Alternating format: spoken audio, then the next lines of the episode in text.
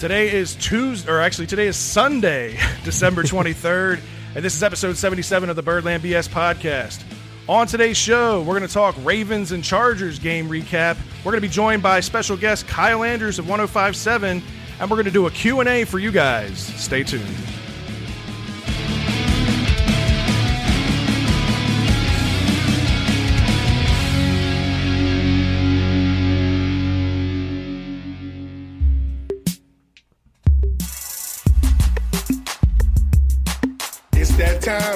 Take it to the Birdland. That Baltimore home flavor is coming firsthand. Fred Scott and Ryan, tell them the word, man. Mixing a little BS to make it work, man. Boys, they got it. On excitement, the topic. Make sure when they toss you the ball, you don't drop it. With all that swag, you're gonna listen regardless. Here comes the pitch, so it's time to get it started. It's Birdland BS. BS, BS. What's up, BSers? What is up, guys? Fred and Scott Rare Sunday special edition show. And man, I, I can barely control the excitement around right now. The emotions are just Woo! flowing right now, baby. We got flowing. we got a lot to cover on the show. Uh, this is going to be a little bit of a different show for us this week. Uh, obviously, we, we're not going to be recording on Tuesday, as Tuesday is Ho Ho Day. Uh, so for all you guys that are going to be out there celebrating with your families, uh, we will not be a part of that. Why you always gotta be bringing the hose into this? Uh, shows and hoes, shows and hoes. so we want to uh, Hashtag I see it coming. Hashtag shows put and that hoes. on a shirt too.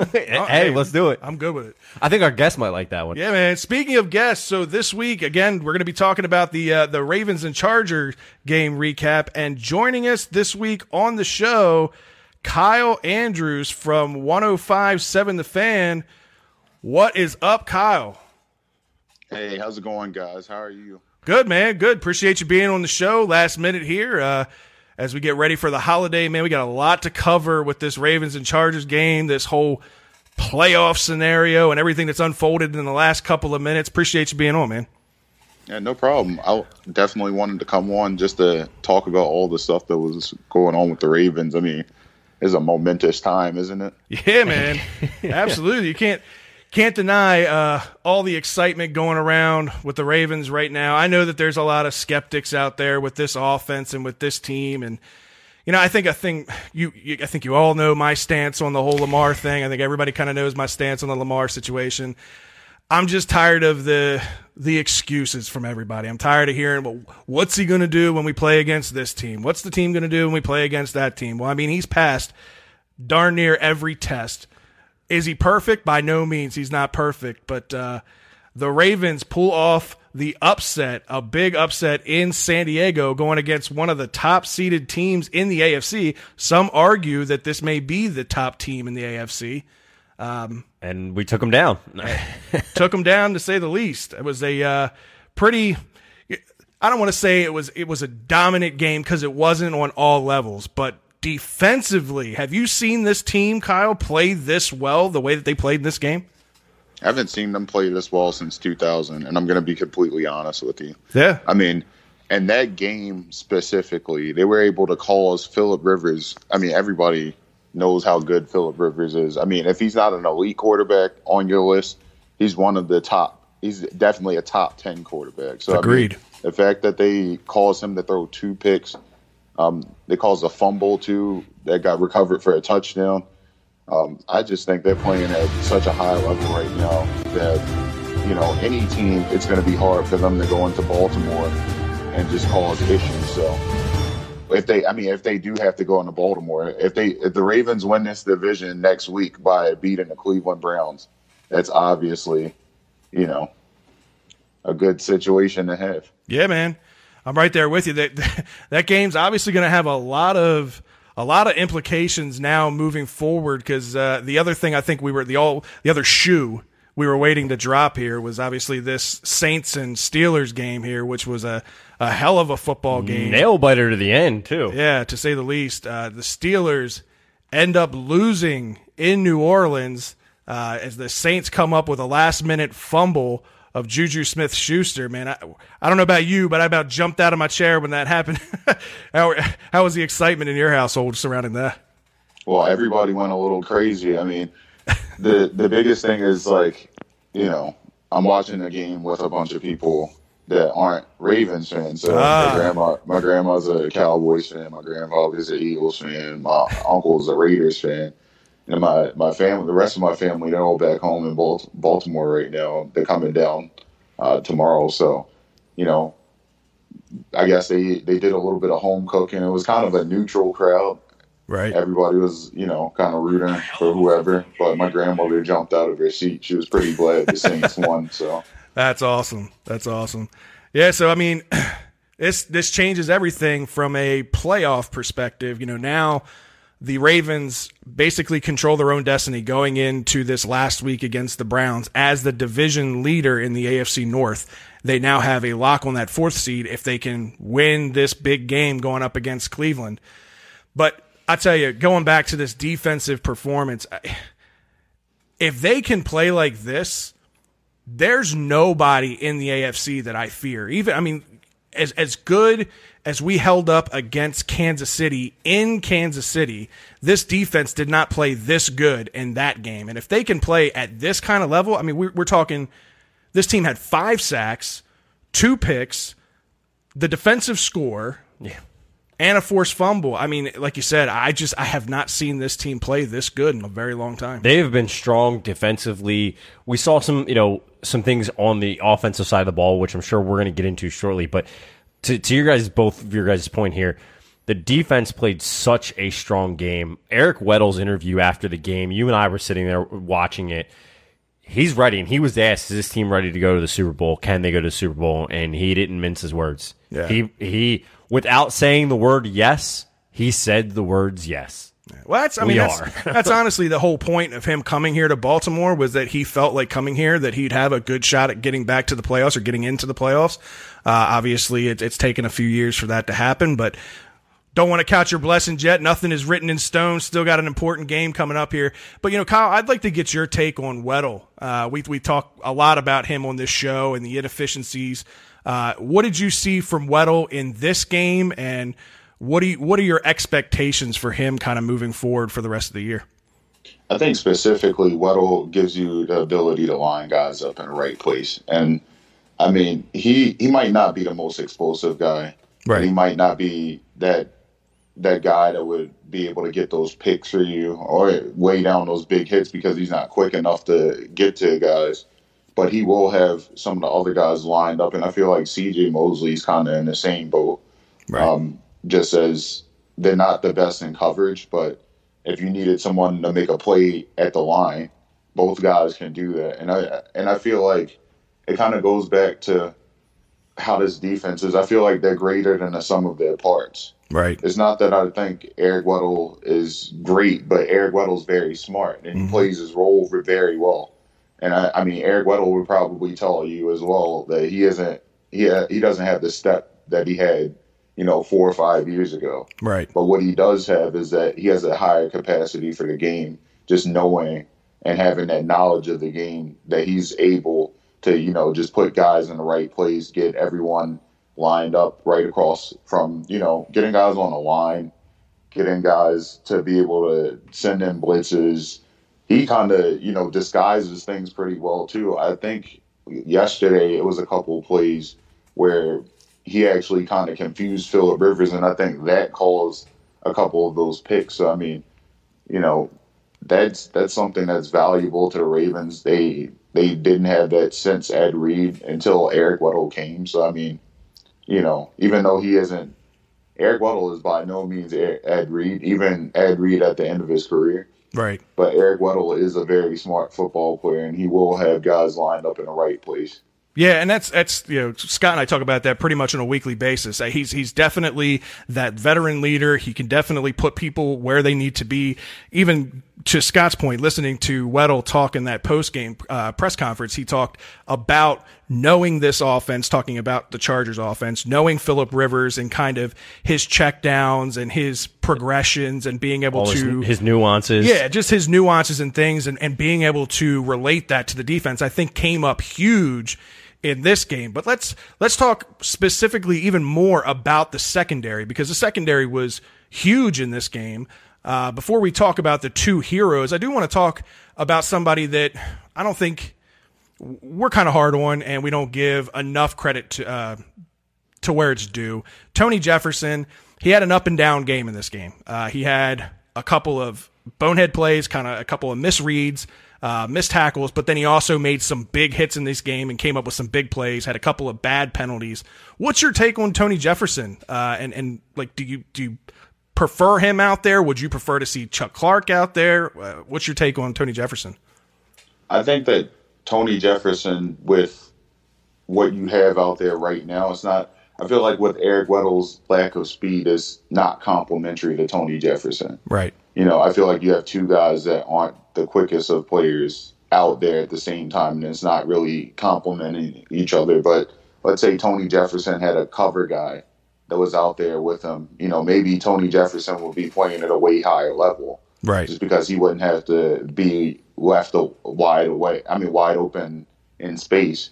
I mean, that's not going to make him a better player just just because, but it'll make the defense much better that you don't put him in those situations to kind of, you know, get in trouble.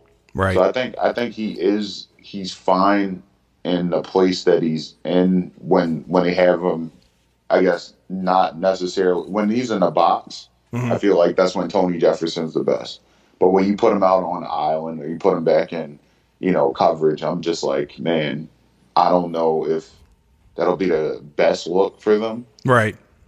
But at the same time, I mean, he he played he played he had, he definitely had an up and down game yesterday. But those run stops and some of the hits that he made on some of those receivers too, they were just very good plays out in the open field. So Tony Jefferson, you have to take your hat off to him Right. for those plays, but he also needs to clean up some of those mistakes that he made in coverage as well as those penalties. Yeah, that, that's for me. Looking at this game, I thought that that was like that was the glaring thing. He's he's not a, a young player. He's not a rookie by any means. Like some of these bonehead plays that he made as far as the penalties go, uh, even even one that wasn't called a penalty, the one that was almost clearly a blatant pass interference that they didn't call late in the game on a on a on a uh, deep throw that he was clearly beat on.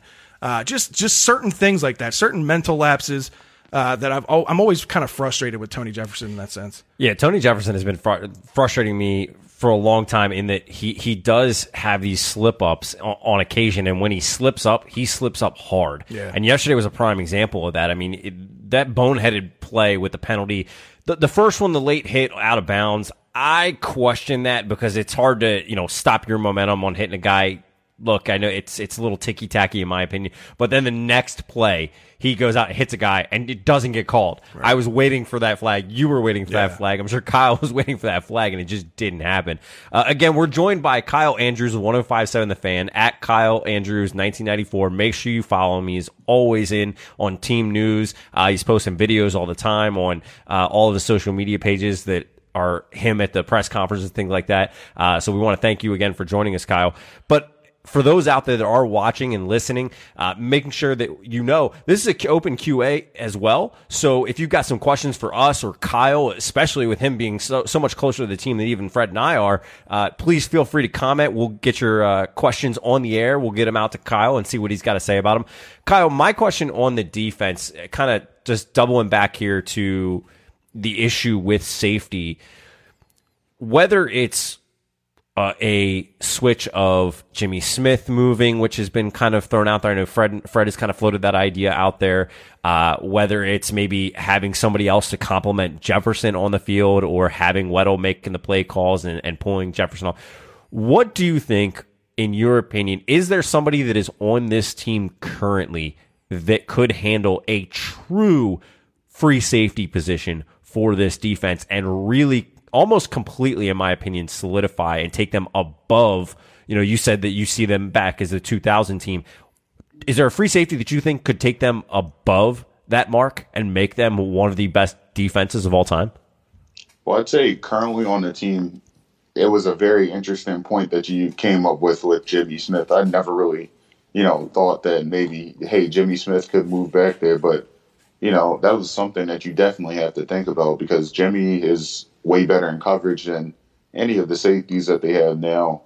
Um, even including Chuck Clark, who I think is very solid at what he does Yeah. as well. And he had he had a really good play in the Kansas City Chiefs game. So I think that maybe if if you want to go with somebody that's already played out at free safety or already played at strong safety, you got to go with Chuck Clark. But if you want to go for the true upgrade, you know, and make it, I guess, solidify it, you want to go with Jimmy out there at free safety. Maybe you mix up coverage a little bit. Right. Maybe nece- you don't necessarily have to put Jimmy back there all the time, and he could play corner sometimes. Maybe you could even put Brandon Carr back there sometimes. Right. Maybe you could even switch, you know, Maurice Canady out there sometimes. I know that's been dabbled with a little bit. Even John Harbaugh even mentioned that a couple of times. So I mean, these are just a couple of things that they could do.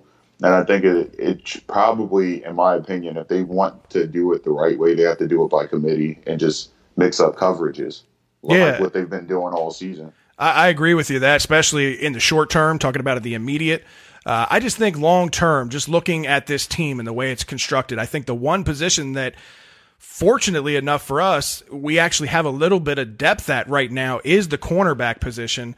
Um, spe- staying in the cornerback positions, let's talk about some of the positives. Let's not harp so much on the negatives here. Let's talk about what we're seeing really good and. Scott and I have been really high on this guy. I've said he's the team MVP. I've said he's a top three cornerback in this league the way he's playing right now. Marlon Humphrey, another huge game. The obviously the interception that kind of solidified the game there at the end. What's your take on Marlon Humphrey, man? Are you happy with what you've seen out of him? I think that you know we had for for our local media to vote for a team MVP. Marlon Humphrey's one of the guys. Yeah. So we have to get our votes casted by Thursday, and I'm definitely voting for Marlon Humphrey.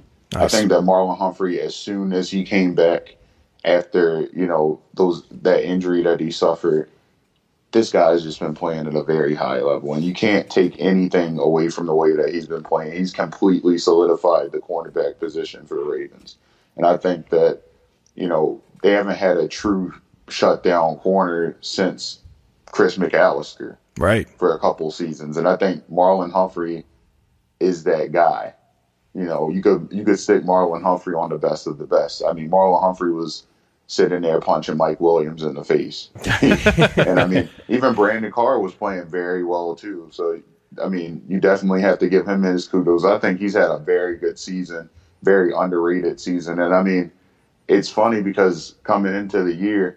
Everybody thought, okay, this is going to be Brandon Carr's last year in Baltimore. Yeah, for I was one of those people. Yeah. And funny thing is now it's kind of reversed where people are saying, hey, it might be Jimmy Smith's last year and they might keep Carr for that veteran presence Right. as well. Right. So I mean, I think all of these guys, you know, have given them something that I mean, even Tavon Tavon Young's playing very, very, very well in his slot corner Yeah. position. I think Tavon Young is a top five slot corner in the NFL. Agreed. And I, I don't think you can take and as soon as he came back, I'm thinking, okay, yeah, the Ravens they finally got what they needed back. right. You know, 2017 they were missing him all season because you could stick Tavon Young on AB sometimes right. you know. And I mean, they're about the same size. So, I mean, this guy, as as little as he is, he plays with the heart of a lion. And I think that all these guys definitely deserve the credit. But Marlon Humphrey has taken them to a place that I haven't seen them in a very long time. And just as I said before, I think that because of that, he is the team MVP on defense, especially, and, and just in general, with Right. how much it has changed as soon as he came back. From that perspective, since you're, you know, I think we both or we all three agree that that's really should should be the case.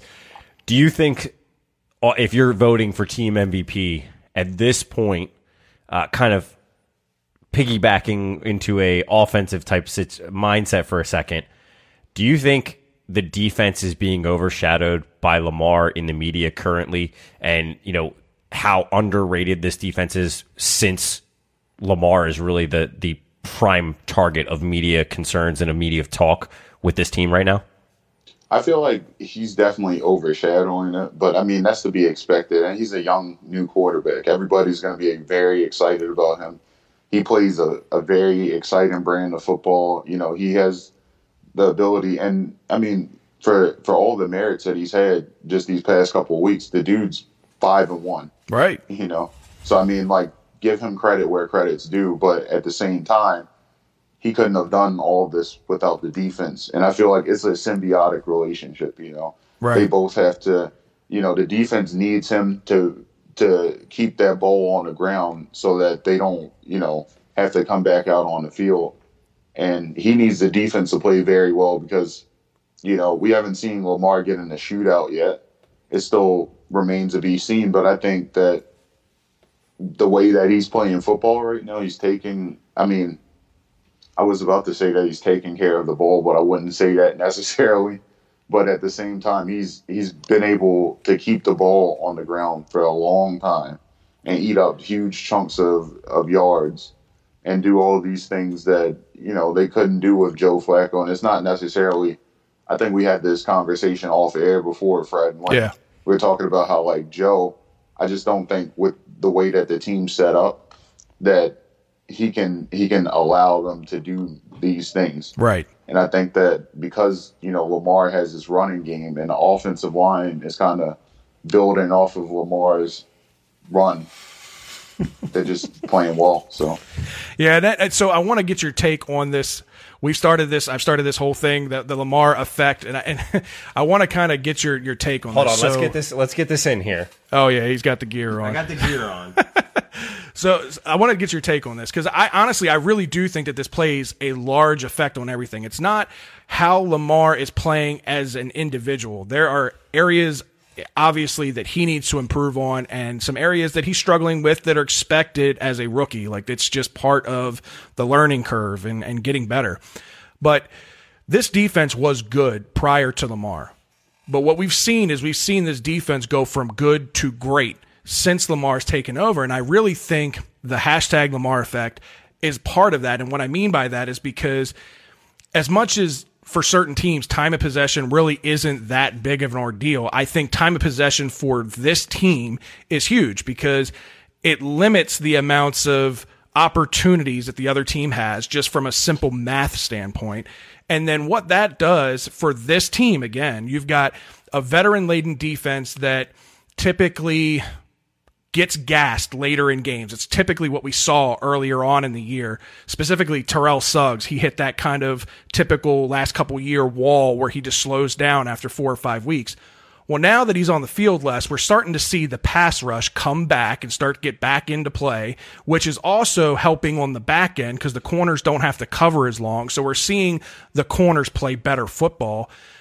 Do you do you buy into the Lamar effect having a difference on this team as a whole, not just from the quarterback position. yeah, I definitely feel that way. And I think, I think the is different than what the national media has said it is. And I think it's for football reasons and not the motivational reasons that everybody says. People are like, oh, well, Lamar's added extra juice to this team. I think the team was already juiced up. Like, I, I think Right. this defense, especially, the defense was playing pissed off all season. Right. So I think that, you know, I, I feel like because they're fresh, because of, you know, the actual time of possession that Lamar is getting them, I feel like they're way more fresh. Offensive linemen, when it comes to them, these guys aren't the best of pass blockers, Right. save for maybe, I'd say Ronnie Stanley, Marshal Yanda are like the most polished pass blockers. And then after them is Orlando Brown Jr. Right. And when you have a left guard and a center who aren't the best pass blockers, though, I mean, no offense to Alex Lewis and James Hurst and as well as Matt Skura, but they're not the greatest of pass blockers, but they are very solid at run blocking, especially when they're using these power concepts, mm-hmm. as my colleague Logan Levy mentioned before in some of his articles. And, you know, I just feel like when you have a power blocking scheme with this offensive line, it's been working very well, especially when they've been using some different concepts every week just to run the ball. Well, let me while while you're bringing that because you bring up a good point there, and this is an argument that a lot of fans will try to combat and say, "Well, why aren't you running this same blocking schemes with Joe at quarterback?" And are are you of the mindset that if they were to stick to this kind of offensive blocking scheme and this type of running game, would the running game have this kind of success with a pocket quarterback versus a mobile quarterback? I think that it depends on what you do. My my biggest thing is that I think personally that they wouldn't have the same amount of success, but I'm not saying that they wouldn't have success at all. Right. So I think it would be kind of like, I, I think you guys, of course, you guys watched the LA game Right. and Eagles last week, right? Mhm. And so the biggest thing with that game was that the Eagles kept pounding the ball on the ground, even though it wasn't working perfectly, and they got like 119 yards or something. The Ravens have been obliterating that because they have Lamar and they have Gus Edwards and they have Ty Montgomery and they have Kenneth Dixon and they have all these other guys. Um, I just think that you know maybe maybe it wouldn't be perfect, but it would still be better than what it was at the beginning of the season because I know Brian Baldinger actually brought up a good point with some of the blocking schemes and you know and some of the way that the way that they were running the ball with Alex Collins, they kept trying to bounce Alex Collins out to the outside. And the Ravens have always, always ran the ball better through the tackles, no matter who the running back is. Even though, like, as shifty Ray Rice was, Right. you know, he still ran through the tackles. Why? Because he's hiding behind these big offensive linemen. And I felt Right. like the Ravens got away from that early on and then went back to their roots. And when you have a John Harbaugh led team, what do they do? They play very good defense and they run the football. They might not be the best at passing, and that might frustrate a lot of people, including sometimes, you know, people within my site too. Baltimore Beatdown. A lot of guys get frustrated with that, and girls too. Right. I can't forget about Sage.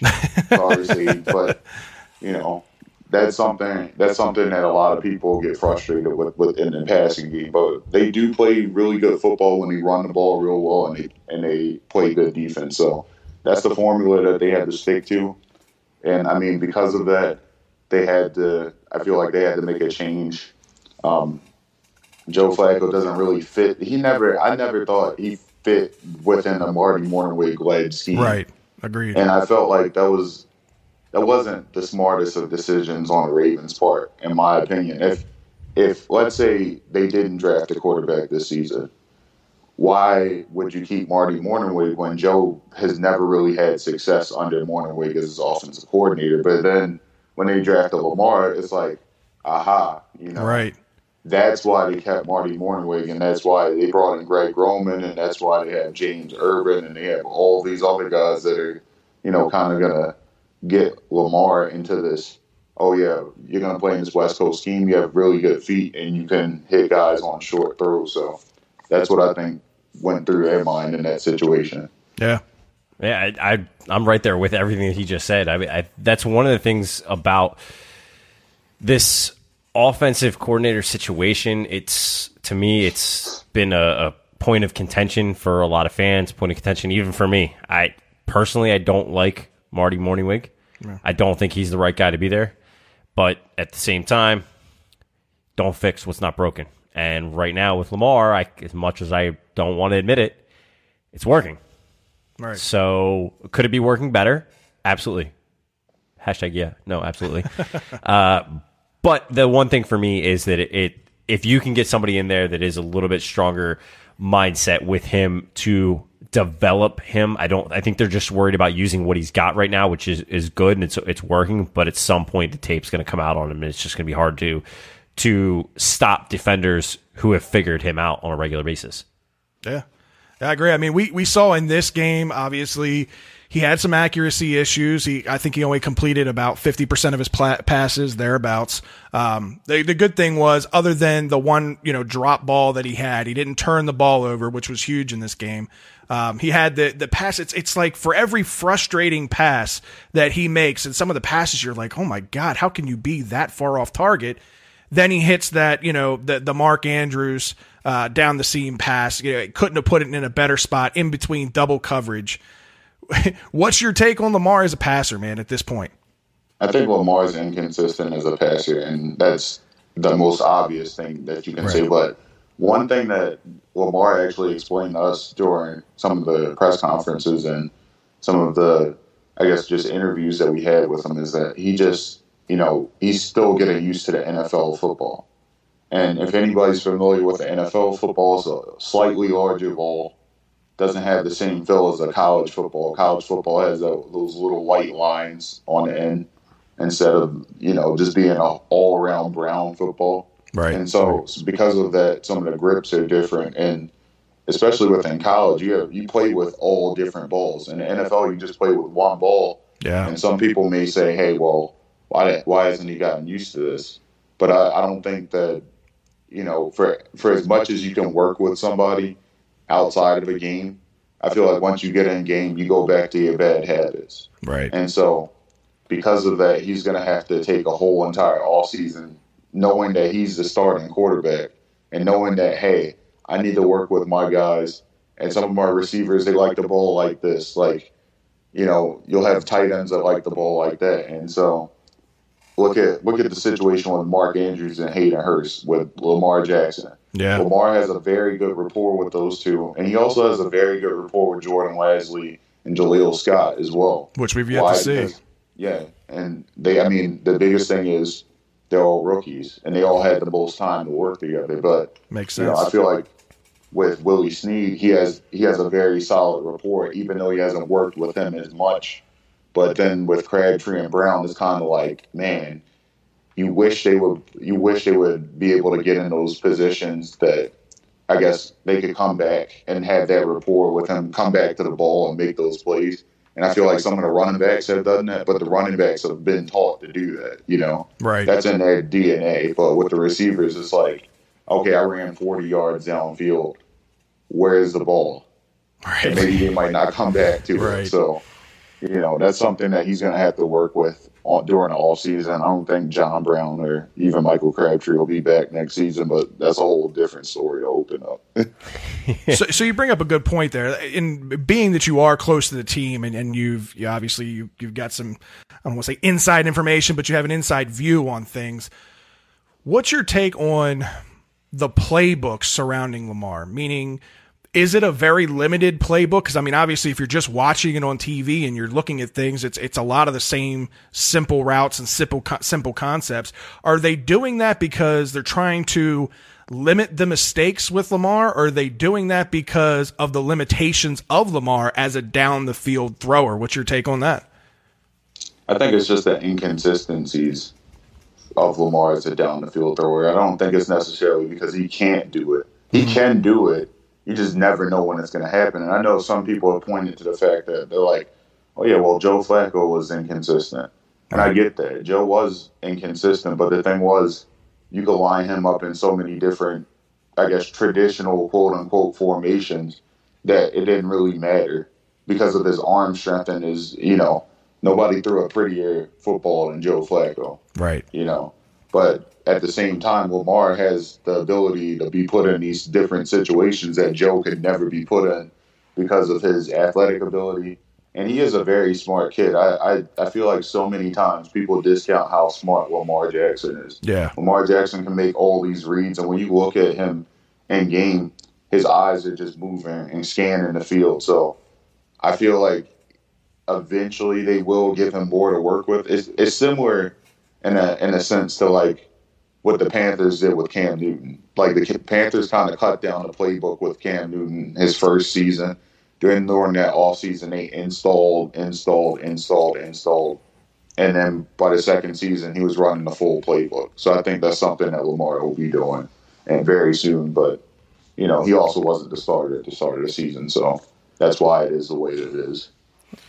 All right, and we are joined again by 1057 The Fans, Kyle Andrews. He's a reporter for them. Kyle, I know you've done a lot of coverage on uh, a lot of the Maryland games. I think you did the Navy game uh, a few months back. Uh, you really have kind of a broad spectrum of what you've covered for 105 The 7 The Fan. But we do have a few questions that are kind of coming in here through our different social media sites. One is actually in reference to the division your opinion on whether this Bengals team could beat the Steelers with the way that they've been playing recently. Ah man, that is a tough one. I don't. The Bengals. I, I mean, I don't think they will. I mean, I, I just think with the way that everybody kind of discounts the Steelers because of what just happened, and I feel like that's recency bias. Right. But the Bengals are not a good football team by any stretch. They don't have Andy Dalton, so Right. and not no AJ Green either. So Yeah, they're missing a it's lot of weapons for sure. All right. I just I don't think that's happening. I don't think it's happening either. If I'm being honest, We got our wish with the Saints doing what they needed to do, so we just got to finish what we need to do against Cleveland. Uh, the other question was uh, regarding Jimmy Smith. Uh, we were, when we were back talking about Jimmy and, and saying, you know, maybe he can move to the safety Give credit position. to who's asking these questions too. Don't forget that. Yeah. so the last one, the first one was actually asked uh, by Connor uh, from YouTube. Uh, the second one is kind of a, a combination um, from Matt on Facebook, and Matt was saying a piece about Jimmy, saying basically who would you replace Jimmy with? Uh, because there has been some some question marks surrounding Jimmy and, and how long he will be with this team. I know that we have said that. Jimmy is a hard, seems to be a hardball guy, because of his issues, he's still been getting the reps. He's still been getting That's uh, that the ability. loyalty thing with Harbaugh. Yeah. So the question is, if let's play let's play scenario for a second with this question. If Jimmy's gone, or if you move him to the safety position, if you did one of those two things, at that point, if you had to pick, not it can't be by committee. If you had to pick, who would be the second corner for this team other than Marlon Humphrey? I mean, Brandon Carr has to be that guy, right? Right now, in, In the opinion. immediate, right. And then I think down the line, Anthony Averett is your guy because I, I mean they drafted Anthony Averett because they believe that he could be a starting cornerback in the NFL. Right. That's just a fact. And I mean, the only reason why he dropped so low in the draft anyway was just because of his height. And I feel like he's such he's such a good ball corner, and I feel like he has very good ball skills. He'll eventually be starting next to his old running mate Marlon Humphrey. So that's something I could see in the future. But Brandon Carr is the immediate solution if they do move Jimmy Smith out the free safety, or if he's gone in general. Yeah, I just I, that'd be interesting to see what they do with Jimmy, just because I think he can bring some value at the safety position to give you somebody who has the ability to cover some ground out there. He's a big guy, he's a physical guy. He can still hit. He can be a thumper if he needs to be, uh, but he does have the speed, the speed and the awareness to be rangy. Uh, it's just it's going to come down to the cap situation. You know, he's obviously a pretty big hit against the cap, and I know there's going to be a lot of cap situations addressed probably at the end of this offseason. So we'll see what happens there. Connor actually brought that up, uh, I believe, on Facebook with, or sorry, it's actually Dan on Facebook or on YouTube. I'm sorry, that said uh, we'd be better off releasing Jimmy and finding a free agent with the nine and a half million in uh, cap savings on him. Right. Um, so kind of, uh, I do. I agree with that as well. yeah. I mean, I think it, it makes sense if you can find a younger, a younger guy that with a little bit less problems, a little bit less injury prone. That would be something that for for this Ravens team, if you could find if you could find another Marlon Humphrey, You need that. You need a center fielder out in, in, in free safety. You got to have that rangy guy, and we have not had it since Ed Reed. And I don't and I don't mean that we're going to go out there and find the next Ed Reed. That's that's not what I'm saying. Like those are once in a generation type players. They don't come around that often, but you need a guy that can be rangy and that has the cover abilities. And right now we're playing with two box safeties. We don't have that guy that can play that coverage deep. And I think whether it's Weddle or whether it's Tony Jefferson, obviously Jefferson would be the better choice because of the age. Those guys will excel in what they do if you give them somebody that can cover the back end. I And I yeah. think we can't we can't discount DeShon Elliott. And I know Right. DeShon Elliott's also known as a thumper. But what I saw during training camp, and especially when I want to say they were playing, they had um, open practices against the Rams, and Right. so against the Rams, DeShon Elliott was flashing so many times, and he was, you know, getting past deflections, getting out to the ball, making interceptions against a first team Rams offense. So I mean, this guy is is still he's still around, so don't discount him either. And then they'll still have some guys in the draft that they could go after. I like uh, the safety from Washington as well, so look out for him. All right. Yeah, I mean DeShon can't Elliott was a guy his name is right now, I know you and I had a, had a conversation up at training camp during uh, you know during training camp about what we saw in DeShon Elliott and everything that I saw in those couple practices that I was up there was super impressive. I mean, considering how far he dropped down the draft board, I was my expectations weren't real high for him, but honestly, I don't really follow Texas that closely, so I didn't know what to expect from him and uh I was I was pleasantly surprised what I saw before he went down with that injury. Speaking of the draft, we have Connor chiming in from YouTube asking, uh, as far as your your information, maybe what you might be able to provide us with, Kyle. A, how many picks are they up to for the upcoming draft? And could we make any big draft day trades? Do you foresee that as being something looking at this upcoming class? Is there somebody that they're maybe going to shoot for? And, and also, on to that point, do we see the switch here from a defensive mindset in Ozzie Newsome to more of an offensive mindset with Eric DeCosta, as many people may be calling for? I think right now I'm not I'm not entirely sure how many picks that they're up to right now because I know that they gave up a few to get Lamar last season, so Right. or last draft. So I mean, it's first things first, and then second thing, I could see a draft day trade, especially if they make the if they make the playoffs. I think that they're gonna have to trade up if they want to get that certain player, and I think let's say like Jimmy Smith is gone.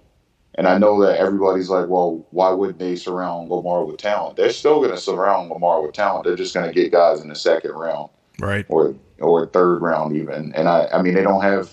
That's another thing too. They don't have any second rounders. So maybe they make a trade.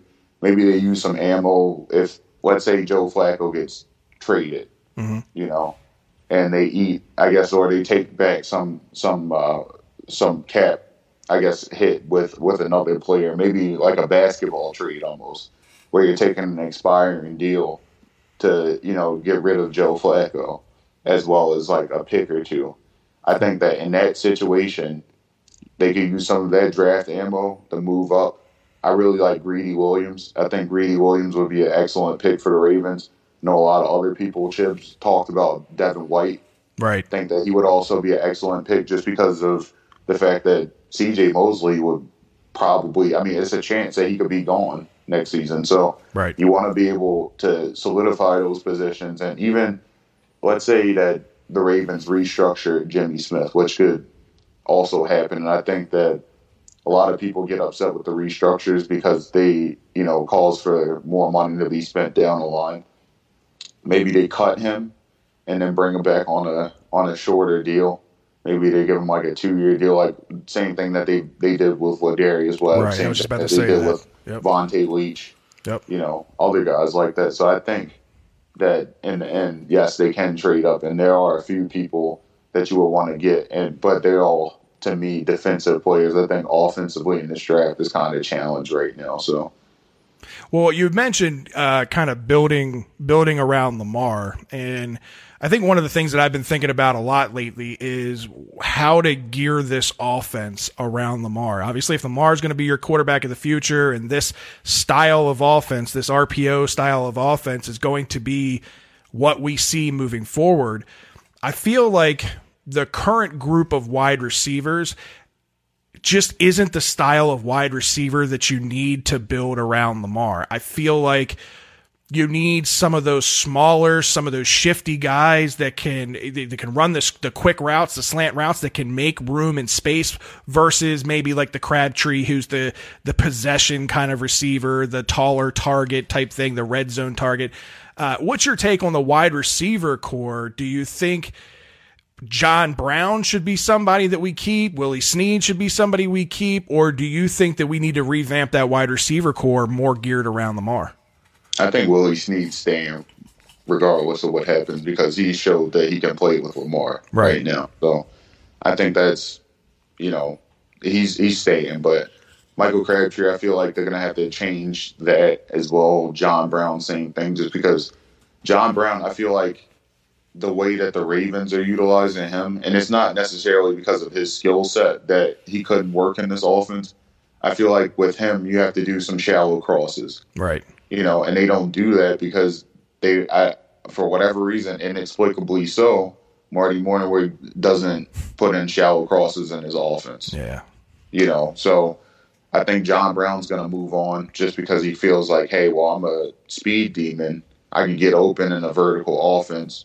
I could get open with a quarterback that can drop me the ball right in my hands, and I'm scoring ten touchdowns a season. So I think that he's going to be gone. But if the Ravens do get somebody, I think I remember a while back, everybody loved Tavon Austin when he was coming out of WVU. Right. Right. That's the type of receiver that they would have to look for with you know with Lamar, and I feel like somebody that's versatile.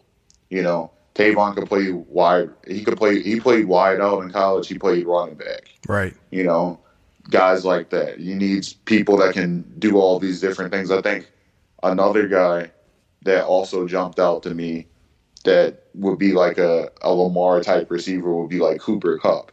You know, Okay. if you could get That's somebody like Cooper Kupp, or you could, you know, continue to add on those slot guys, guys that you know can can make those catches over the middle, but also run very solid routes and run those West Coast schemes because the Ravens have never really had receivers that run very good West Coast schemes except for Willie Snead. Willie Snead's been the best one at doing it. So, yeah, I think that's who they're going to stick with. But the rest of the guys, it's kind of change. Is going to change over.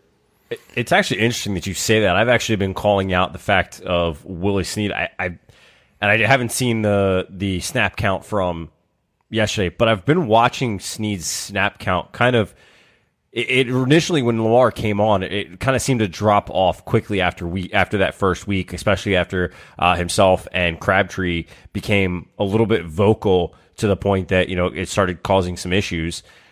But when I look at him, I think you're exactly right. He's a type of guy, he can hit those middle routes. And when Lamar is looking for him, he he can be explosive and, and get us the, the yardage that we need. We've seen it how many times now that a ball comes, whether it's from Joe or whether it's from Lamar.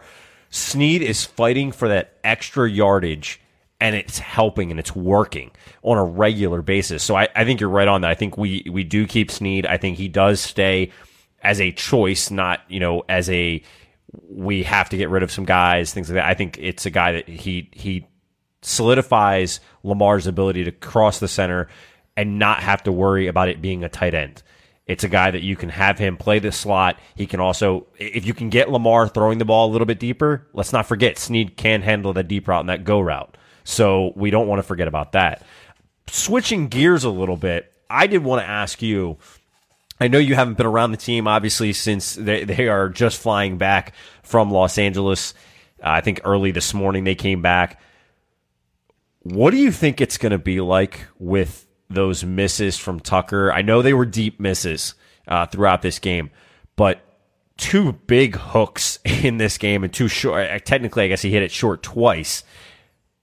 What do you think this plays an effect, if any, on this team and maybe Harbaugh's willingness to go to Tucker? Do you think it affects Tucker's mentality now that this year he's had more misses than he ever had in his career combined? Uh, What kind of role and effect do you think this plays on Tucker and this team?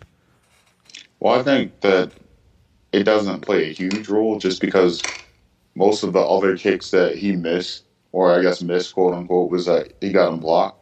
And the other one, you know, from yesterday, he slipped. And then the last one was from 65 yards. 65 yards. I Right. mean, who on a on a field that he's never kicked on before. Right. He has no kind of like I guess with some of the other fields, like let's say at Heinz, like Tucker loves kicking at Heinz. At Heinz, that field is a mess. Right. And I mean that the field that they have at StubHub, that's probably I would say one of the best fields, like grass wise, to kick on because it's a soccer field. But you know he's used to kicking in that rougher kind of terrain, so you know this isn't really going to affect him going into the rest of the season, just because he, you know, he's he's going to kick at M&T most likely if he does go if they go to the playoffs.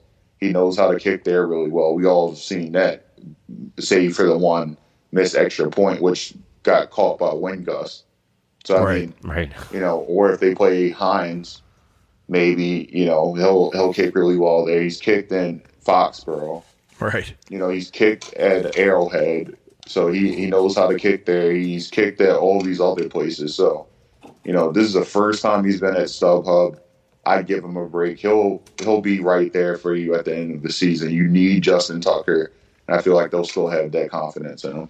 Agreed. Yeah, I think that all this concentration on Tucker from some of these fans is ridiculous. I, I think that he's had a great year. Yeah, I mean he had the the one big blunder, the missed extra point, which is the first extra point that he's missed in 15 years or whatever the heck it is since his sophomore year of high school.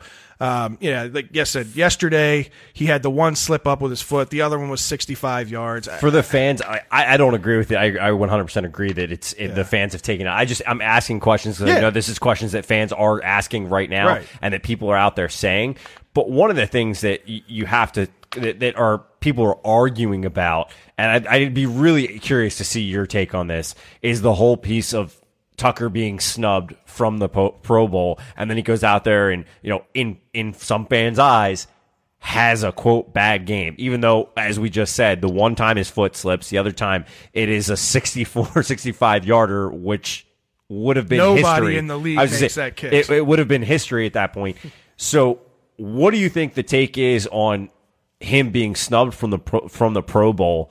Uh, and and obviously, I want to hear your take on on how fans are overreacting. I'm going to love this. So I think Justin Tucker should have made the Pro Bowl regardless. It's like it's like taking. I would say it's like taking Derek Jeter out of the All Star game. It's like the equivalent of that. Like Derek Jeter is so consistent that he, you know, he's never he never really. I guess Derek Jeter always played the game the right way. right. You know, he was always hitting doubles, hitting singles, et cetera, et cetera. Never really blowing it off, blowing the top off the, you know, for the Yankees. But that's the same way Justin Tucker is. He's a kicker. So everybody's thinking, oh, oh yeah, well, he kicked the 60 yard field goal. So what? You know, he got a game winning field goal. It's like, it's like a game winning single, you know, a RBI single to win the game. Everybody's like, oh, oh that's really cool, but he didn't hit a home run, Right. you know. Spoiled like fan base. Spoiled Yeah. fan base. Yeah, it's, not, like, a game-winning touchdown. So I mean, I, me personally, I think that they screwed him over. Yeah. I think that he should be in the. He should definitely. He's going to go to the Hall of Fame. That's there's no doubt. about it. One hundred percent agree right that there. He's only been in the Pro Bowl a couple of times throughout his career. Just stupid. It It's blows just- your mind just- with the it- consistency he is as a kicker. It just blows your mind that he he isn't a regular Pro Bowler. Well, see, and that that brings up a whole nother discussion, and we don't need to go off on too much of a tangent about the Pro Bowl because I think the Pro Bowl gets more attention than it deserves anyway. the Pro Bowl is just it's the worst eh, all star game per se of professional sports out there. I can't stand it. It's right up there with the NBA and how much garbage the NBA is. As far as the voting goes, you know, that's that's what that's what I'm talking about. As far as who gets in and who doesn't, half the time the players that are supposed to get in decide not to take the invite. They don't want to play because they got other things going on or whatever. And next thing you know, it's it's the bottom tier quarterbacks that are in there anyway. Um, Blaine Gabbert will be in. I'm sure it's this year. Yeah, I I think when you're really evaluating a, a, a player's career, I think the the more important statistic is all pro selections. Like that's that goes to really tell the story as to how you performed in a single year. I think all pro, obviously, they're looking more at the statistics of a player than they are as a a popularity contest like the Pro Bowl. I agree. I definitely agree with that. And when it comes to fans being ticked off with Tucker, they just I don't know what to say. I just, Yeah, there's not a whole lot to say. Yeah, I feel like you could get angry with so many other people or so many other things, but to get upset with Justin Tucker after how great he's been, Right. and even this season he's gotten his kicks blocked because guess what? You know, his front guys haven't been able to block. So I mean, I remember I played. I actually played that position when I was an offensive lineman back in high school, where you you know you have to protect your kicker from getting his kick blocked. And guess what? My kicker was pretty solid because we kept their hands down. Right. And these guys are not keeping these guys' hands down. I don't know what the issue is, but you know that's been something that's been going on this season way more so than it's been going on in other years, and that's why he's been not having, you know, not connecting on his kicks. But for people to be upset with him, I mean, just be upset with somebody else. Or Yeah, there's other fish to yourself. fry. Exactly. Be upset with yourself for you know being mad at him like that. Right, right. Well, you know what's funny? It's it's it's not the majority of the fans though, because honestly, I mean, I was at the the Saints game when he missed the extra point, and And walk- you jinxed it. And wa- I did jinx it, but walking out of that stadium, if it would have been like a last second interception throw by Flacco, you would have heard the entire fan base going F Flacco and this Flacco and that Flacco and da When we walked out of that stadium, it was just straight utter shock. Nobody wanted to talk. Everybody was just kind of like, I can't believe that just happened because it never right. happens because we take for granted the accuracy that is Justin Tucker. We take for granted all the big kicks that he's made in his entire career.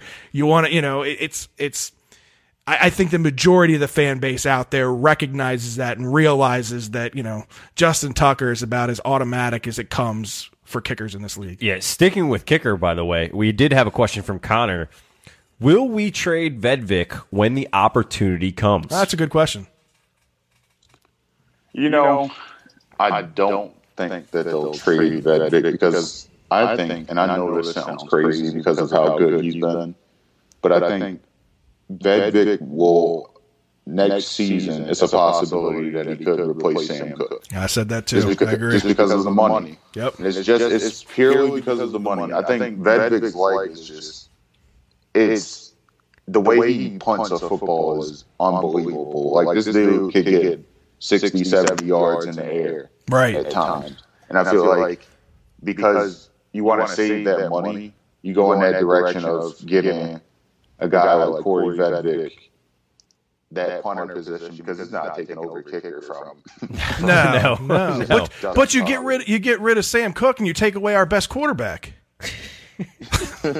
Sam, don't get me wrong. You He's know, a hell of an athlete. Oh yeah, you want me to tell you something about Sam Koch in practice all the time? Sam Koch's in there throwing. He's throwing. He's throwing darts in practice. Doesn't surprise me. And he has such a smooth throwing motion. It's just like I'm like, how does this guy? It's almost like Sam Koch's like the reincarnation of Tom Tupa. like, oh right, right. That's a name pull. Yeah. Wow. Nice. Yeah, Tom Tupa, you know, he could go. He was your backup quarterback, and he was your and, and he was your punter. Right. So, I mean, he he's just one of those guys that can, if you want him to. I mean, if if it got ugly in certain situations, if you know you got all your quarterbacks knocked out.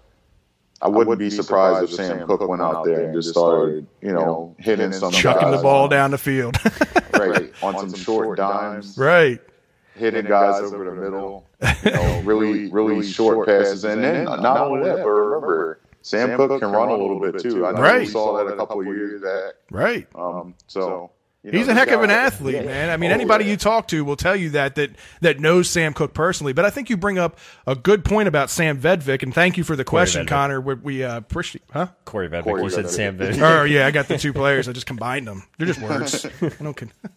doesn't matter what order they go no, in. it doesn't matter what order. So if if we do get rid, rid of Sam Koch and you bring in Vedvik, I think it brings a lot of versatility to the the special teams as well because you're you're one play away from losing Justin Tucker you know what I mean? And and and having somebody that can do both, that can be a punter and be a kicker if you need to, and not have to worry about going out in free agency and picking somebody up off the waiver wire or that kind of thing, or having something on your practice squad, something like that. You've got a player built into your roster that can do both in the snap of a snap of a finger if, if need be.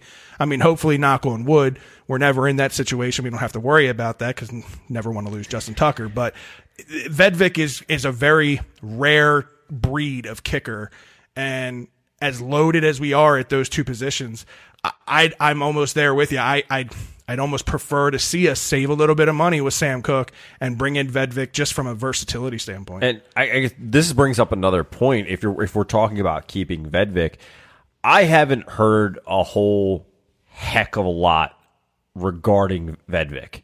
And so I'd be interested, Kyle. Have you heard? Is there stuff going around? You know, the the facility when you're there, something going around media that you're hearing about his overall health after the whole incident that he went through early this year. Well, I see, well, I him, see walking him walking around, around every day. day. And he looks that's good. He looks, he looks pretty, pretty, good, good to me. me. I mean, he, he looks, looks like, like how you, did, did during, during training, camp, camp before, before, the incident. incident. So, well, that's good. Okay, you, know, you just don't you don't hear much. He's fully, fully recovered. So. Okay, good. That's that's, that's what you, getting at. You really don't hear much right. as a, as an average fan about what happened with him, and it's really because he's you know he's not on the team. He's you know just kind of he's there. He's he's a guy that is on the overall roster, but is not on. He's on, you know, on the practice squad, on the overall roster for the team, but he's not a guy that's getting any coverage as far as you know his health, things like that. I, I question if that may change if, if, you know, with fans. I'm sure they'll be throwing that out there at some point. But I was curious on his health because I, I haven't personally heard a lot. I know, Fred, you and I talked about this at one point, like where, what's going on with him? Has he been recovered? So it's actually good to hear that you're saying Yeah. that he seems to be kind of walking around with his, uh, his head held high and seems to be in good health. Yeah, it's I good to he hear for looks- sure. He looks really, good, though. I mean, he's like I said, he's been walking around. Him and I'll tell you what, him and Chris Ezeala, the Yeah. um, fullback from Right. from Germany, they're those two are very good friends. They always Huh. talking to. And, and then again, I'm not surprised because I mean Norway and Norway and Germany aren't ridiculously Yeah. far from each other. They're like the foreign exchange students of the Ravens team. exactly, and the languages aren't that different either. Right. People would be surprised. I mean, like I told everybody, joke is that I'm a linguistics minor. That's Right. definitely the, that's the, that's the truth. I actually was a linguistics minor. So okay. That's crazy. yeah, yeah. awesome. So I mean, Nice. that's, that's one thing that they, you know, they get along really well. They always talk with each other. Um, sometimes they're talking in a language I don't know. I couldn't even tell. I mean, I would be able to tell German, but I can't tell. Sometimes I, I swear they know multiple languages. So these guys. These guys are both, you know, you know really nice guys. We haven't been able to talk to Vedvik, obviously, because he's on the restricted list. So, Right. but he's been walking around. He's been in, in, in you know, in, in the in the locker room. He's been eating. He's daily functioning. yeah, he's just functioning like a normal human being. Maybe he's, you know, re rehab, I guess, quote unquote. Wow. I, th- I think this has got to be some record for podcast or Ravens related shows to spend on one topic specifically related to kickers and punters.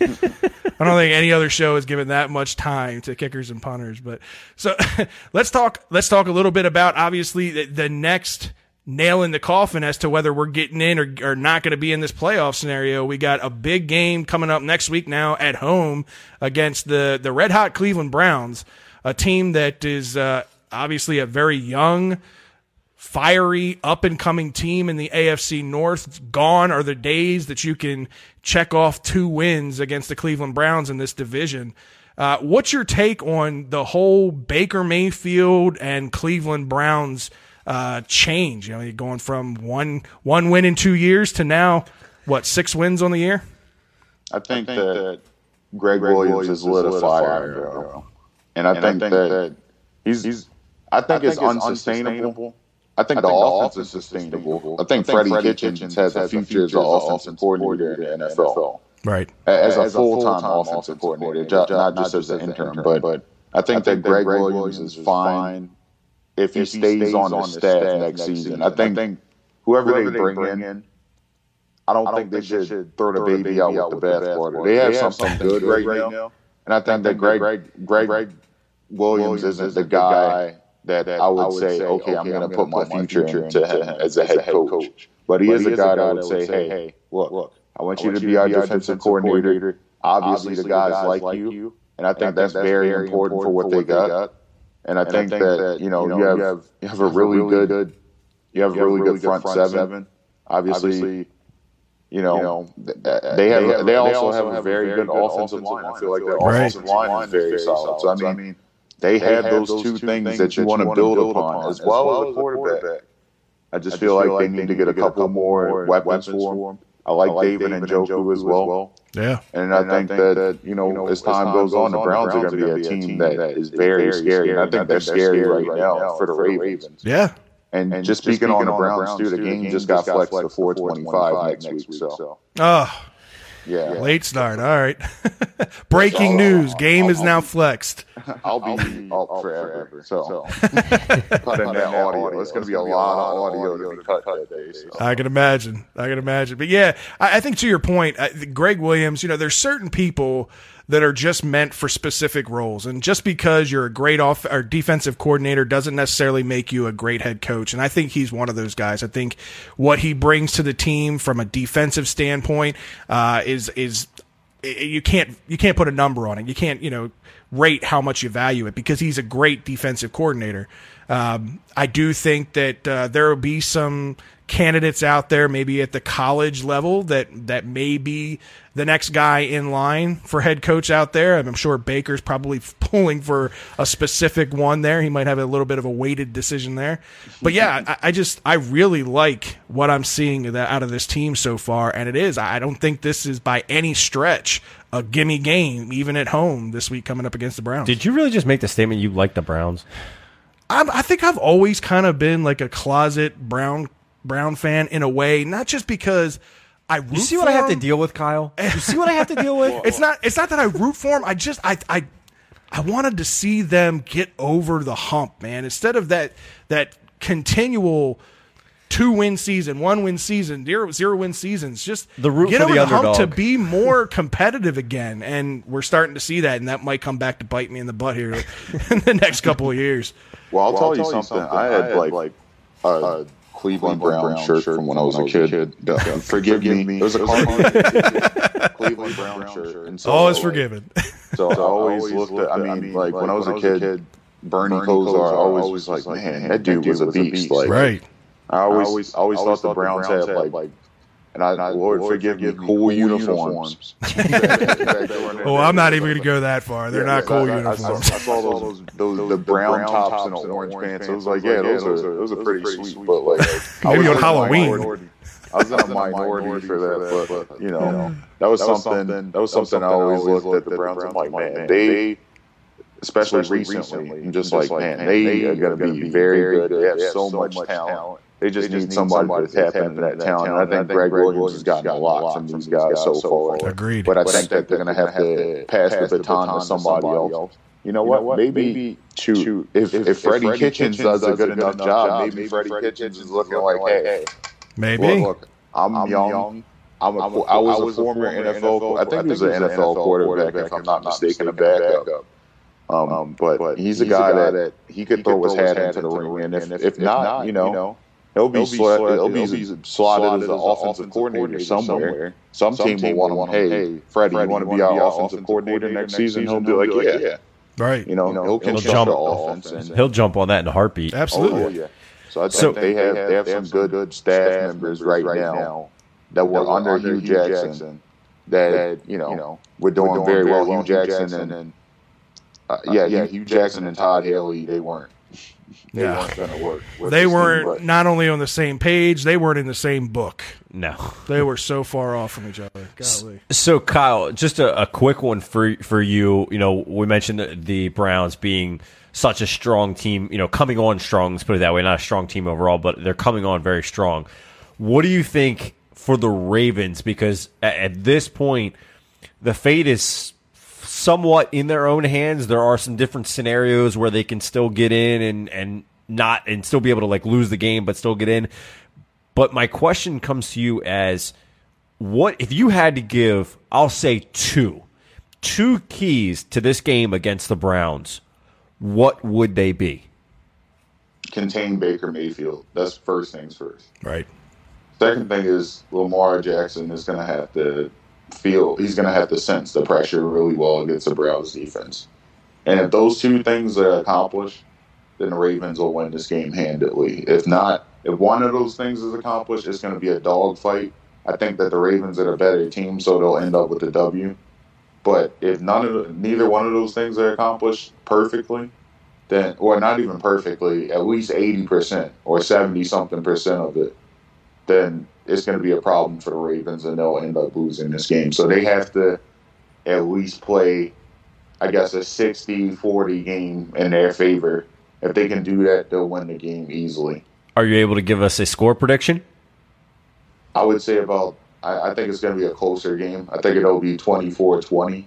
Okay. okay uh, So Giving that to think the Ravens, the edge to the Ravens? Yeah, oh yeah, I think the Ravens will Okay. pull that away, but I think it'll be 24-20 Ravens. Ravens end up winning the division and going to the playoffs for the first time in four years. So, It'll be great to can you believe it? Right. Before before we let you go, I do have one more question that I want to ask, and we'll get to any other questions we might have on social media. I don't know what we got out there. Scott's monitoring that. So, obviously, the the other big news surrounding this team, we talked about coaching with Gregg Williams and all that.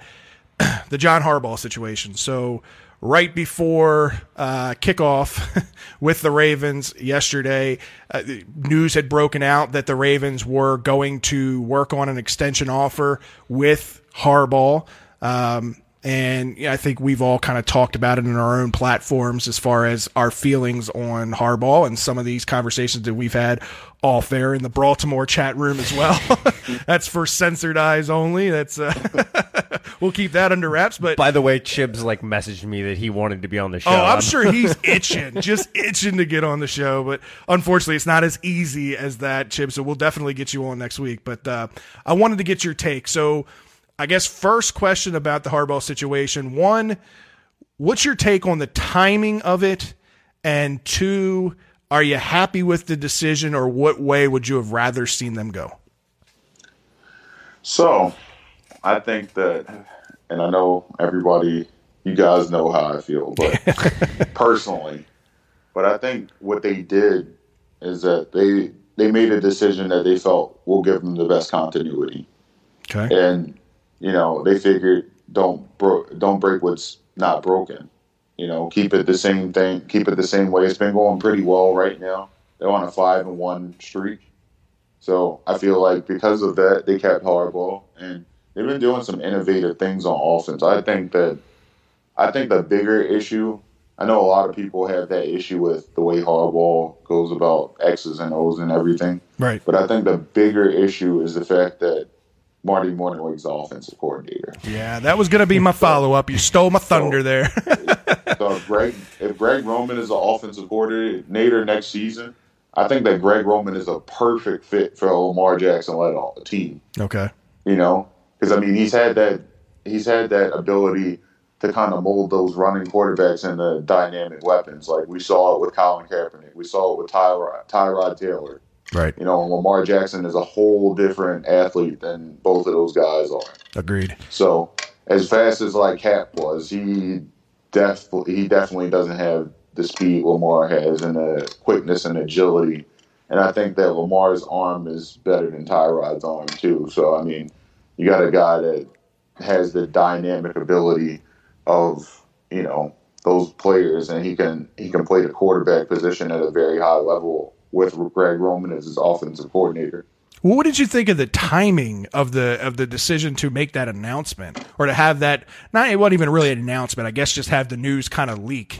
Did you think there was anything to that as far as making sure that that came out prior to this game, or was it just kind of it is what it is? They definitely did. I feel like it was a calculated PR move. Okay.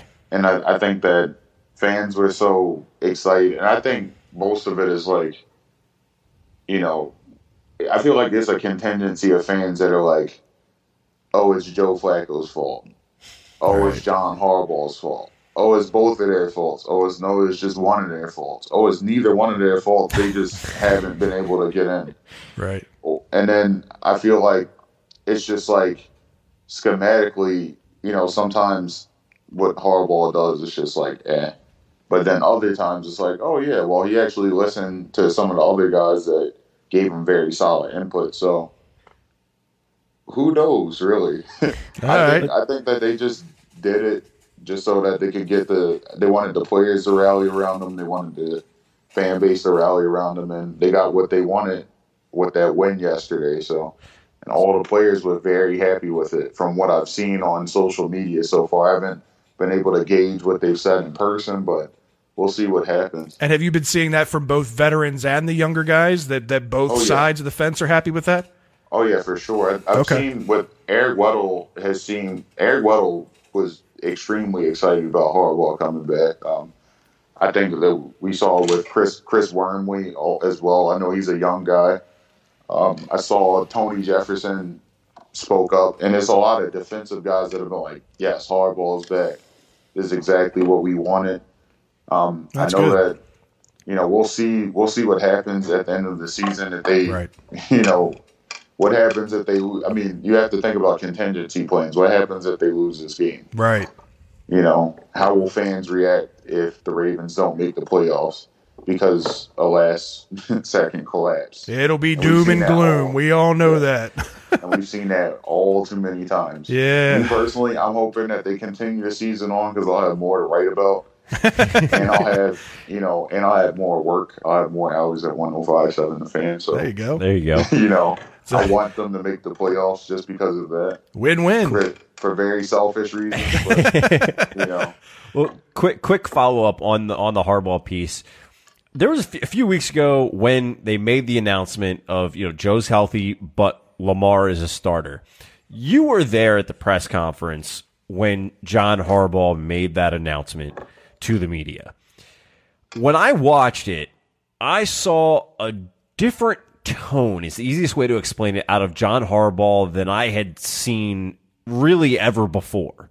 And when I say different tone, it was it was a reserved, almost like a reserved statement, like this kind of tone of I, I don't want to make this statement, but I have to. Did you, was that the feeling when you were there? Did, did it seem like a different tone? If it if it did seem like a different tone out of him, could you describe that tone and- and what effect that may have had on this team since Lamar has you know really taken the reins? I feel like it was prepared for sure. I don't think it was like, you know, something Harbaugh was just going to go out there and say himself. It wasn't an off the cuff hardball statement. Yeah, so It I guess off the- it was prepared. He like they the writing was on the wall for it. Well, that's what I, I think the the more direct question would be: Is it was it given? Was that statement given above Harbaugh's head? Meaning, was this against Harbaugh's wishes, or do you think that John really came up with this decision to go with Lamar for the rest? You know, the rest of the year. I feel like John came up with the decision just to go with Lamar for the rest of the season. Okay. Because I feel like Steve Bisciotti, if let's say John had said, "Okay, Steve, we're going to go with Joe," well, if you go with Joe and you lose, you know what happens then. Right. And Steve's probably heated about that, and he's like, "All right, well, I'm not giving him another chance." But if you win with a young guy, you prove you prove one of two things. So one, he shows that he can win with Lamar, and that means that hey, maybe I can I can come back to the Ravens.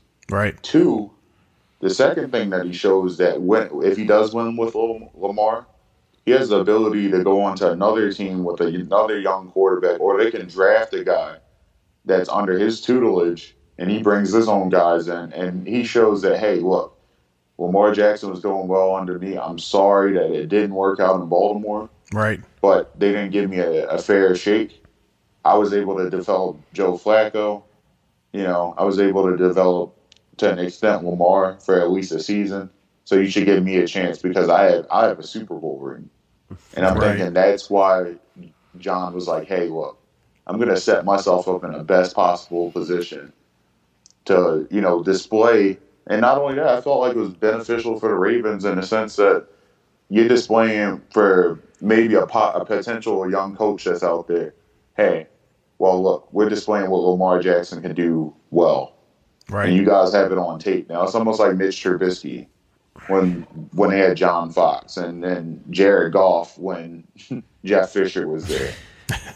So, you know, it's one of those situations where, hey, well, we could display these guys while we have our lame duck head coach. And then maybe the Ravens thought that initially, and then they started winning. And then everything started going very well. So that kind of changed their perception around the team in a sense that, hey, maybe John is that guy still. And maybe it just was Joe. Maybe Joe just doesn't fit the team anymore. So maybe that that's what I think is the thought process from both sides. And I think that I'm not going to say I know that definitively, Right. like you know some other reporters out there have said, but you know it's neither here nor there. Right. Well, so all right. So one of the things we we normally do is a two minute warning, and we're not doing that this week. But I'm going to give the two minutes to Kyle here to just go off and say you know anything. Tell us where people can find you, how they can follow you, anywhere that you're writing for. Uh, just tell us about what's going on. So I'm going to start the two minute warning. You just go off, and if you want to go off on a topic for two minutes, go ahead. You'll hear the buzzer at the end, man.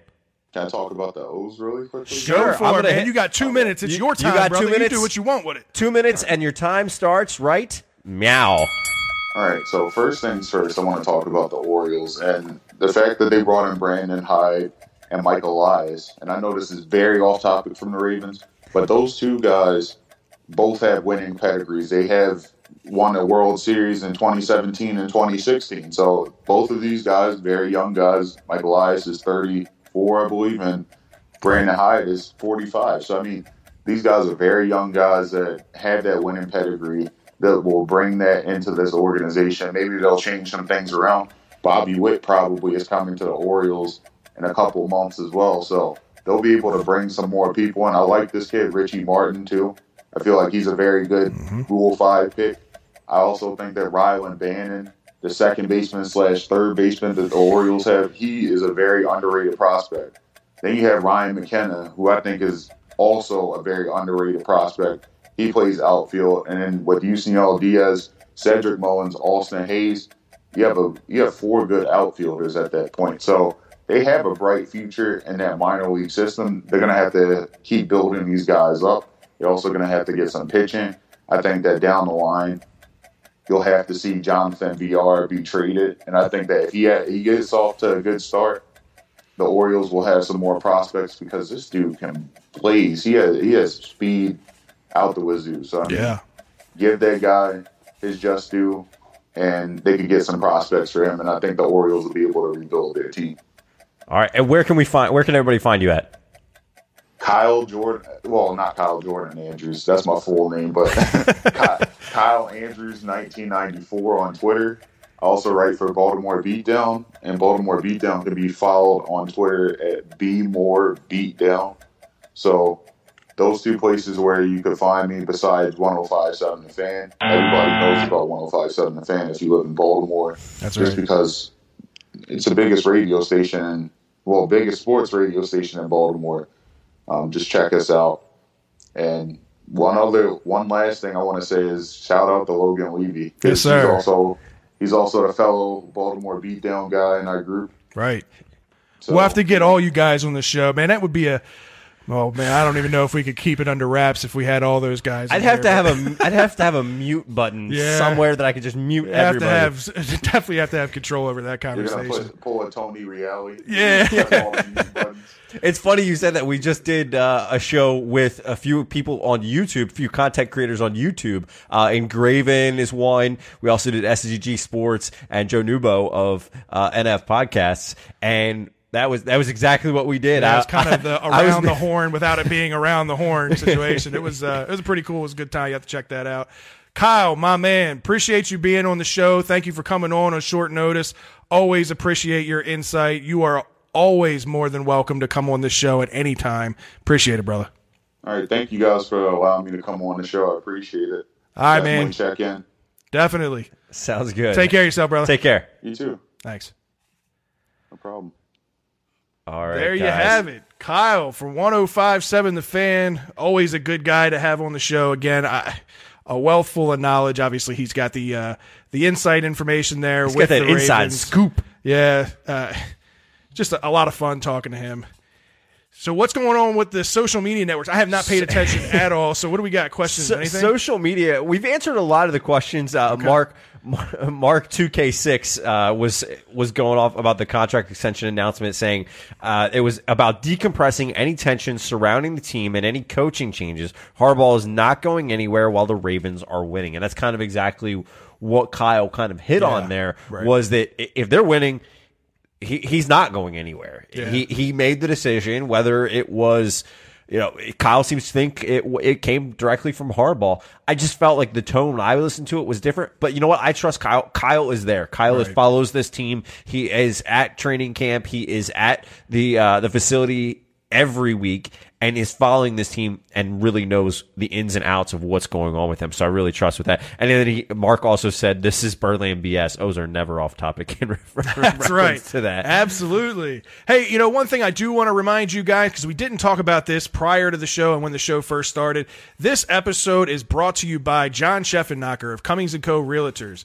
John's a realtor that's been in the business for about four years now, and he's always dedicated to getting you the best deal possible. He's always available for you anytime, day or night. So don't be afraid to give John a call. Call him today at 443 604 6298. Yeah, I've said it every week. I'll continue to say it. John helped my wife and I buy our house a little over three years ago now. We called the guy while he was on vacation. He answered without a problem got us into the house while the man's on vacation. The next day, got had us in the house. We were able to see it. It wound up being the house that we were buying. He was a strong negotiator for us, got us exactly what we were looking for out of the deal, and got us all the closing costs that we were looking to have covered and, and all that kind of stuff. He also takes care of his clients. I've said it before, I say it again. My Thanksgiving pecan pie, you had some of that stuff, Fred. That stuff was good, man. Right. And he, he reaches out to his clients all the time. They have little notices that come out on a monthly and quarterly basis that help you as a homeowner, little tips about insurance, little tips about, you know, when you're spring cleaning, what you should do and what you should go through and, and how to keep up with your house. It's just great all that he does for his clients. You want to make sure that if you reach out to him, reach out to him today, 443-604-6298. You can also reach him on his email at johnsheffa at gmail.com. That's J-O-N-C-S-C-H EFFA at gmail.com. Make sure that you tell them when you when you reach out to them, Birdland BS was the one that sent you. That's right. And just a quick uh, social media shout out. I just pulled up Facebook just to see comments. Matt Hass and I, as always, appreciate the insight. I see that uh, he had made reference that I had said it weeks ago. if Joe is a quarterback, they won't play a call this way. And all I'm going to say is it's not Joe's fault. Go Lamar's Ravens. well said. Uh, Chibs, like I said, man, uh, if we could have just loaded you into the show easily, by all means, we would have done that. Uh, we're getting We're used to this new new, programming. this new programming and stuff. So we will be sure to have you on the show uh, sometime soon. Again, we had a lot of fun with you last time, so we'll make sure that that happens. I'm sure you were itching uh, to get in on that conversation for sure. We'll make sure it happens. He knows Kyle well enough. It would have been an interesting conversation. That is for sure. Well, that's it, man. Another show is in the books. We appreciate you guys tuning in this week. Uh, obviously, it's Sunday. It's a little different uh, feel and a little different uh, roundup, but uh, we had a lot of fun with it. a lot of people, by the way, on social media loving the background. awesome. Loving we the appreciate it. background. We appreciate you guys tuning in. Thanks bo- for spending your Sunday evening with us. Our boy Engraven even loves it. Uh, what's up, Engraven? appreciate it, brother. So we want to make sure that you guys follow all of our content. You can check us out first at www.birdlandbs.com. There you can find out about Fred, myself, our other co-host Ryan. You can check out all of our episodes, and you can even go get yourself some good gear, some Birdland BS shirts, hats. Got the Lamar, hashtag Lamar effect. You better Hashtag go get it Lamar while it's effect. hot. Fred off the. Make sure you also visit us at birdlandsports.com. We're there with a bunch of other podcasters and writers. There's enough content for you there every day of the week. It's for fans by fans. Make sure that you also check us out on all of our social media platforms. That includes YouTube, Instagram, Facebook, Twitter. You name it, we're there. All you got to look for is at Birdland BS or slash Birdland BS, whichever one you're looking at. Make sure you also let us know if you want to have a comment heard on the show. Email us, text us, get get a hold of us somehow, somehow, some way. It will come up on the show. We, as you see, we have these comments. We we bring them up. We answer your questions. Also, make sure if you want to tune in next week, it's next Tuesday, not this coming Tuesday. That's Christmas. Have a good Christmas. We'll see everybody Merry January Christmas. 1st. New Year's Day, we will see everybody for our regularly scheduled show, 845 every Tuesday night, except for Christmas. I'll say it again, disclaimer, except for Christmas. We'll see you guys. For Birdland BS, I'm Scott. I'm Fred. Peace. Merry Christmas. Ho, ho, ho. Don't do that.